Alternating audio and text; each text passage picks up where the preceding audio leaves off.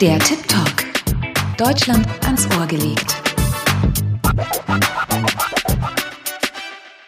Hello, hello. Schön, dass ihr da seid, Leute. Schön, dass ihr eingeschaltet seid. Ich bin die Rumbi und das ist jetzt Tip Talk. Ich habe heute da Jan Lindner, der ist Autor, Hörspieler und Poetry Slammer. Hallo Jan, schön, dass du da bist. Hallo, danke für die Einladung. Wir haben heute ein aufregendes Thema, das erste Mal auf der Bühne stehen. Jan, erzähl doch mal kurz, äh, was ist so toll am Geschichten ausdenken? Was ist Poetry Slam?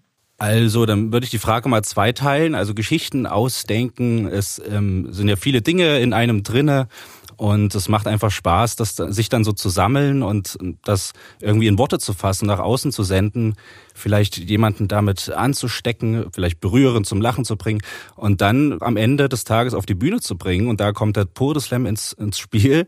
Das ist also ein DichterInnen-Wettstreit, wo ähm, verschiedene PoetInnen gegeneinander antreten und ähm, dann entscheidet das Publikum via Applaus, wer dann erstens ins Finale kommt und dann am Ende des Abends sozusagen äh, diesen Poetry Slam gewinnt. Und da zählt dann auch sehr viel Performance, wie man den Text vorträgt.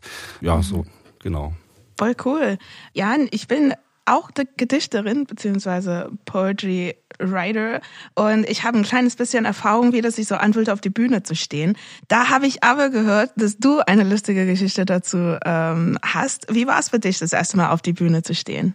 Also ich ähm, habe immer mal so Lesebühnen mitgemacht, die ja eher im kleineren Rahmen dann vonstatten gehen, so 20 Leute oder was. Und bei Podeslam sind dann noch mal mehr Leute da, 100, 200 Leute teilweise. Und ähm, das ist schon nochmal eine andere Herausforderung. Aber dann so mit Anfang 20, da hatte ich einen Kumpel, der hatte eine Freundin und die wusste halt, dass ich schreibe und die hat mich dann einfach mal angemeldet bei so einem Podeslam und äh, mir das dann mitgeteilt.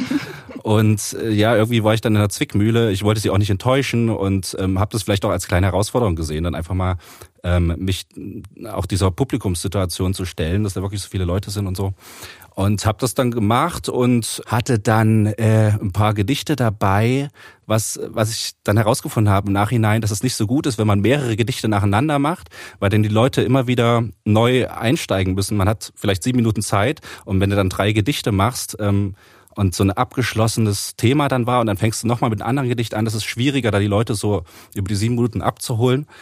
Aber das habe ich da versucht damals und ähm, hinter der Bühne hat mir jemand gesagt, du machst Gedichte, die macht man bei einem Podeslam auswendig. Oh Mann.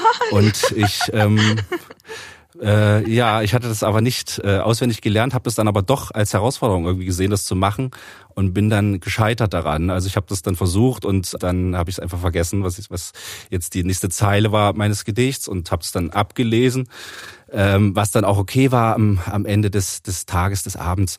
Aber ähm, ja, war dann eher doch vielleicht eine, eine relativ negative Erfahrung. Ähm, ich habe dann sechs bis sieben Jahre keinen Poetry Slam mehr gemacht, ähm, nur noch so normale Lesebühnen, aber nicht mehr diesen großen Rahmen. Aber ja, habe dann trotzdem irgendwann wieder dazu gefunden. Also so schlimm war es dann auch wieder nicht. Was hat dich da genau bewegt? Was hat dich da Mut gemacht, wieder auf die Bühne zu gehen äh, nach dieser schlechten Erfahrung? Ich fand das immer toll, irgendwie, die, die SlammerInnen, wie die da oben stehen und, und vor allem auch performen, ihre eigenen Texte ähm, mit Innenbrunst ähm, hinaus posaunen in die Welt. Das mhm. hat mich irgendwie beeindruckt. Und das wollte ich selber ähm, ja, wollte mich dann weiterhin probieren und daran auch wachsen, mich da reinzuwerfen in diese Situation, aber eben mit dem Ziel, vielleicht auch mehr Leute zu erreichen mit den eigenen Sachen und was die Performance geht, sich weiterzuentwickeln, was die Stimme, das, das Sprechen und so weiter angeht. Man kann sich da auch einfach sehr viel abschauen von den einzelnen SlammerInnen, die das machen, die teilweise 17 Jahre alt sind und äh, Wahnsinn, was, was sie da schon raushauen. Ähm, das hat mich und bereichert mich auch immer noch nach wie vor sehr, sehr doll, ja. Cool, cool. Also Mut und äh, Baby Steps, wenn ich das richtig verstanden habe. So kann man das sagen, ja. Hey, Jan, was macht eine Geschichte lustig? Ob es deine Geschichte ist oder irgendeine Geschichte von deiner Perspektive als Autor, Poetry Slammer, Hörspielmacher. Was macht eine Geschichte lustig? Das ist wirklich eine sehr schwierige Frage. Ähm, also wahrscheinlich muss man Erwartungen erstmal irgendwie brechen. Also dass das Publikum oder der Leser, die Leserin irgendwie einen Satz liest oder hört und da normal reingruft in die, in die Satzstruktur oder, oder die Story. Und dann wird das so gebrochen, dass das dann irgendwie eine Komik hervorbringt beim Schreiben weiß man oder, oder ahnt man schon ein bisschen, das könnten jetzt die Stellen sein, wo die Leute lachen. Und wenn es dann nicht passiert, ja, da versucht man einfach schnell weiterzureden und ähm, sich das nicht anmerken zu lassen, mhm. klar. Aber dann sind es wieder ja. Stellen, wo du dachtest, okay, ja, ganz normal, einfach hingeschrieben und dann feiern die das. Und man weiß es nicht so genau. Und entsprechend kann man dann nach solchen Auftritten die Texte nochmal ein bisschen anpassen vielleicht. Und dieses ständige Feilen an Text und Performance sozusagen, das ist das Ding, ja. Also Glück und Übung macht Meister. Habe ich das richtig verstanden? So kann man das sagen, ja. Also Jan, vielen, vielen lieben Dank, dass du deine Geschichte erzählt hast und mit uns mitgeteilt hast. Ich habe selber ein paar Tipps aufgeschrieben, was ich als Gedichterin mitnehme, damit ich mir so Mut machen kann. Vielen Dank dafür. Shoutout zu deinem Mitbewohner, der damals dich eingetragen hast, weil das war halt der erste Schritt, um dazu zu kommen, wo du gerade bist. Vielen, vielen lieben Dank. Sehr gerne, sehr gerne. So, das war Jan Lindner, Autor, Hörspielmacher und Poetry Slammer aus Leipzig. Er hat uns von seiner ersten Mal auf die Bühne erzählt. Eine ganz lustige, zum Teil negative Erfahrung. Und damit ihr euch richtig ins Thema Poetry Slam eintauchen könnt, haben wir euch zwei Hörbuchtipps aus der Online des Goethe-Instituts rausgesucht. Lass uns mal reinhören. Unser erster Tipp, das Hörbuch Wir können alles sein, Baby von Julia Engelmann. Kitschig oder wunderschön, also die Meinungen über Julia Engelmanns Texte sind ja gespalten, aber bei einem sind sich alle einig.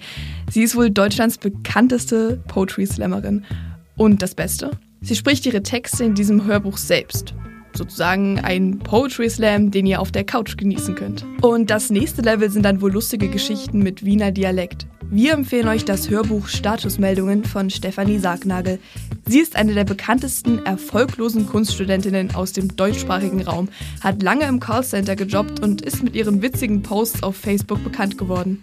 Nun ist sie Autorin und hat ihren Witz beibehalten, auch wenn sie sich weniger über ihre Arbeit im Callcenter lustig macht, sondern nun über Käseplatten im Backstage-Bereich von Kleinkunstbühnen spricht. Ihr Lieben, es hat Spaß mit euch gemacht. Wir hören uns das nächste Mal auf Tip Talk. Ich wünsche euch einen schönen Tag. Tschüss, Midü. Der Tip Talk. Deutschland ans Ohr gelegt. Mit Rumbi Magero. Eine Produktion des Goethe-Instituts.